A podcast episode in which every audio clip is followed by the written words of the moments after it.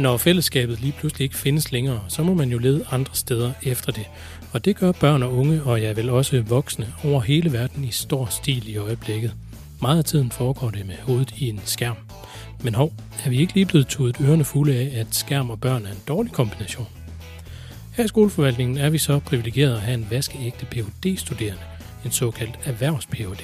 Og det betyder i grove træk, at han udover at sidde med næsten i bøgerne, eller skærmene, også er ude i virkeligheden for at se, om teorierne og forskningen holder vand. Ham skal vi tale med i dag.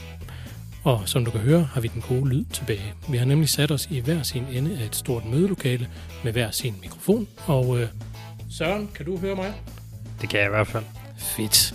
Jeg hedder Cornelius Corneliusen og arbejder i skoleforvaltningen med at kommunikere, og lad os bare gøre noget mere af det.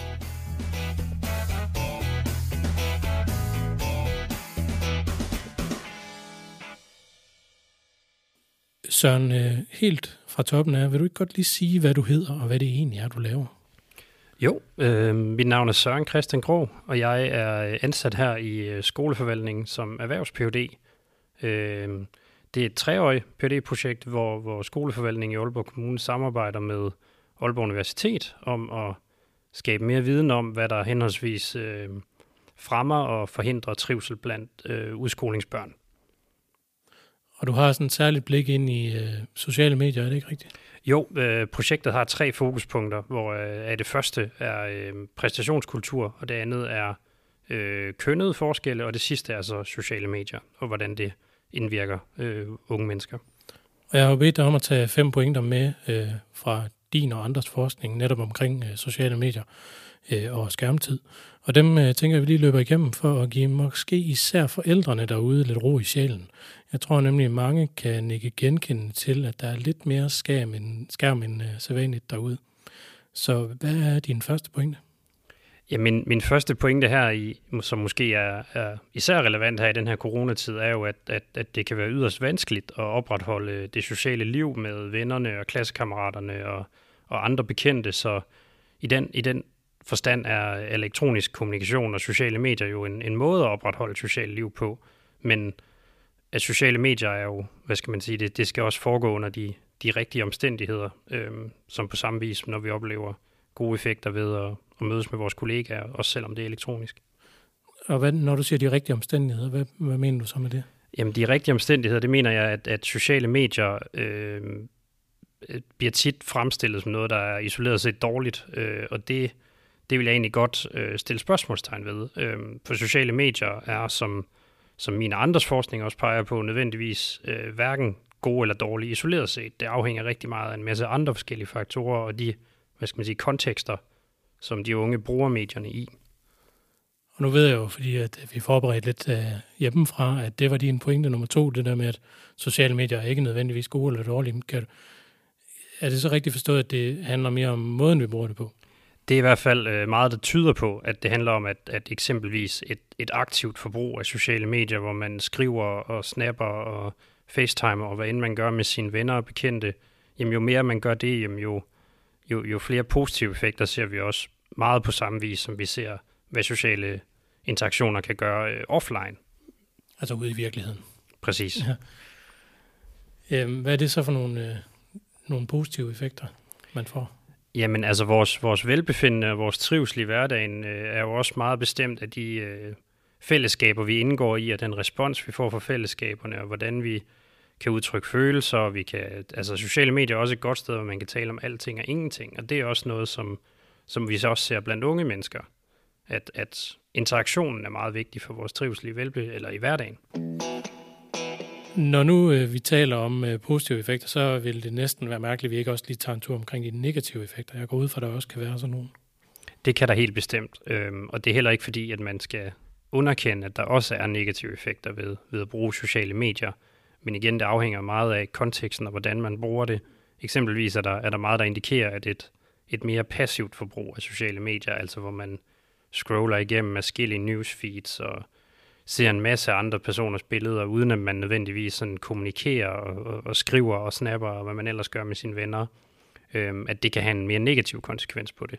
Og det er også derfor, at når vi, når vi, når vi snakker skærmtid, så er, er skærmtid et notorisk øh, fejlagtigt mål for, øhm, hvordan man bruger sociale medier, fordi det siger skærmtid ikke noget om, men at det i langt højere grad handler om, hvordan man bruger medierne, og hvordan de unge de bruger medierne i deres hverdag. Så bare for, øh, om ikke andet så for min egen skyld, når du siger aktivt forbrug, så handler det om, at man rent faktisk har noget, noget interaktion med andre via de her sociale medier. Præcis, at man, at man skriver, øh, og man snapper, og man facetimer, og hvad end man nu gør det til, og det ikke kan det også være øh, kommentarer, altså ikke nødvendigvis direkte en-til-en samtale, men, men også bare det at interagere med noget? Ja, ja det, altså sagtens, men også, altså igen, det afhænger jo også af, hvad det er for nogle typer af kommentarer, fordi der er jo også, øh, den anden side af medaljen her kan jo også være, at der er nogen, der oplever for rigtig mange negative kommentarer på ting, og også få negative kommentarer på, på et billede eksempelvis fra en, et sted, hvor de ikke regnede med, at de kom fra. Eksempelvis der er en eller anden, der sidder i Køge Kommune og falder over et billede og skriver, du er grim eller et eller andet. Altså det sker også. Så, så igen, det, det handler om øh, konteksterne. Øh, mere end det handler om, at, at, at skærmtid og tiden brugt på sociale medier isoleret set er, er hverken gode eller dårlige, fordi det er de ikke. Jeg har sådan en fornemmelse af, at vi er slemme til at skille det virkelige liv og sociale medier ad, som om det er to forskellige måder at være på. Så når du siger det der med, hvordan man interagerer, hvilke type kommentar, så er det vel fuldstændig den samme dynamik, som hvis man mobber i en skolegård, for eksempel.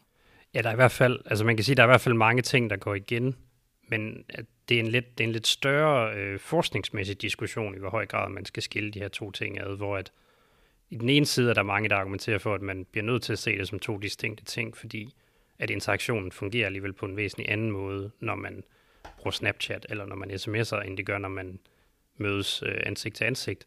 Men samtidig så er der rigtig mange ting, der går igen, og det er også derfor, at der også er flere danske undersøgelser, der peger på, at, at et godt øh, offline-liv tit hænger sammen med et godt online-liv også. Øhm, så dem, der trives i i deres klasser og har det godt øh, offline, er også typisk dem, der beskriver deres sociale netværksliv øh, som værende godt. Øhm, men den anden side er så igen, og hvilket man jo måske kunne frygte, især i den her coronatid, er, at dem, som eksempelvis har det svært, eller har nogle tegn på øh, mistrivsel og sådan nogle ting, at de kunne få det måske yderligere slemt i sådan en tid, hvor man bliver mere isoleret, øh, og så sociale medier nødvendigvis ikke virker helt så givetigt for, for de her personer. Fordi det er ikke den gode øh, relationsskabende kontakt, de har på ikke, de sociale medier. Ikke, ikke nødvendigvis, eller det kan man i hvert fald frygte, men, mm. men igen, altså der er, det er også derfor, jeg tror, mit, mit hvad skal man sige, hovedbudskab i dag er, at man skal også huske at nuancere de her diskussioner. Øhm, hvor der eksempelvis også vil være nogen, der oplever øh, i højere grad øh, at kunne åbne op på sociale medier og være mere, altså have lettere ved at betro sig øh, og udtrykke følelser øh, på sociale medier. Så, så jeg tror, det vigtigste er, at man husker, at der også skal være nuancer i det her øh, samtale om, hvordan det indvirker på vores mentale helbred blandt de unge. Mm. Og så er vi faktisk øh, ved at slå en krølle hen til pointe nummer 5. Jeg ved ikke, om I kan følge med derude, men nu er vi altså nået til, til nummer 5. Øh, og det handler om, øh, som jeg husker det, at der er forskel på, hvilke medier man bruger i forhold til, hvordan, øh, hvad man får ud af at bruge dem. Det er i hvert fald øh, det, de unge også selv beskriver, at man, at man har en tendens til også at bruge forskellige medier på forskellige vis. Øh, eksempelvis kan man forstå øh, Snapchat meget som værende øh, sammenlignet med sms'er, altså meget af de her direkte interaktioner med, øh, med sine venner og bekendte, øh, hvor der også i hvert fald flere, der peger på, er en lidt højere grad af intimitet, hvor det også kan være lettere at sende øh, knap så flatterende billeder af sig selv, og sjove billeder, og billeder med dobbelthage og sådan nogle ting. Hvorimod øh, et medie som Instagram eksempelvis er i langt højere grad ens polerede billede udad til. Så derfor er, er der også nogle forskellige kulturer og nogle forskellige måder, man bruger sociale medier på. Men hvor der er mange indikationer på, at Snapchat eksempelvis har en langt højere grad af intimitet, end, end Instagram har, eller en blog har, eller vil det så sige, hvis man sidder derude som forældre og gerne vil have, at ens børn får de rigtige effekter og de gode relationer ud af sociale medier, at så skal man sende dem hen på Snapchat? Altså det ville da være, øh, det ville da være perfekt, hvis det var løsningen, men jeg tror, altså igen, det, det handler i høj grad om mange andre aspekter. Øhm, men man kan sige, at, at eksempelvis er Snapchat et medie, hvor man øhm, oplever en højere grad af intimitet i de samtaler, man har. I hvert fald øh, flertallet gør, ikke? Øhm, så, og så jeg tror ikke nødvendigvis, at, at det handler om, at man bare skal bruge Snapchat frem for Instagram. Jeg tror mere, det handler om, at man øhm, skal arbejde med sociale relationer, man skal arbejde med, hvordan man har fællesskaber i klasser, og hvordan man har øh, fællesskaber på nettet og sådan nogle ting. Meget mere end det handler om, at, at man bare skal få alle over på Snapchat. Så altså et godt fundament for at forstå, hvor dynamikkerne i de forskellige medier og, og færdes på nettet og sådan. Det, altså det er i hvert fald øh, en side af medaljen også, men øh, ja, altså lige så meget arbejde med, øh, altså hvordan man øh, opfører sig ordentligt over for hinanden. Og, fordi vi, vi taler tit om, at unge er de her digitale natives, øh, som er platformsocialiseret og alle mulige ting, men det betyder ikke nødvendigvis, at, at de øh, har alle kompetencer til bare at færdes på nettet fuldstændig problematisk, eller fuldstændig uproblematisk. Øh, så derfor er der givetvis også ting at tage fat i i forhold til, hvordan taler vi til hinanden med fællesskab, og man taler også om digital dannelse. Og, ja, de fleste skoler i Aalborg øh, Kommune ved jeg i hvert fald har på et tidspunkt øh, arbejdet med det, der hedder dit, det, dit liv på nettet. Dit liv på nettet, ja tak skal du have. Som jo netop handler om, hvordan, hvordan gebærder man sig øh, ordentligt og hensigtsmæssigt. Præcis. Hvad, hvis du skal summe op øh, af de ting, vi har talt om nu, hvad, hvad er så det vigtigste pointe, man kan tage med sig i forhold til unge og skærmtid?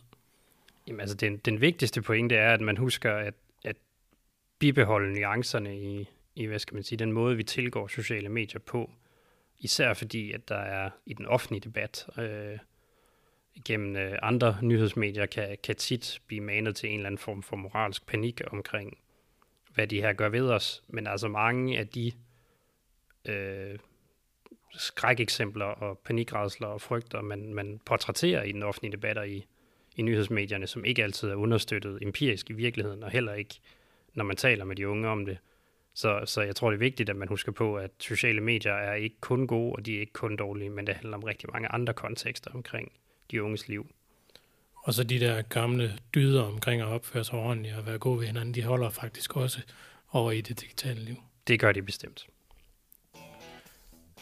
Det var sådan set, øh, hvad jeg havde med, øh, og hvad du havde med, ved jeg, fordi vi jo har forberedt os en lille smule. Som vi jo ved, øh, ud fra de to foregående podcasts, så kunne vi også godt have lavet den her via skærmen. Det ville måske endda have været lidt apropos. Men jeg må sige, det var faktisk helt rart at kunne sidde og se dig i levende liv her foran mig. På trods af afstanden. Ja, lidt på trods af afstanden. Ja, tak fordi du ville være med. Selv tak. Det var noget at have det i for denne gang. Tak fordi I lyttede med, og øh, lad os gøre det igen næste gang, vi har noget at have det i.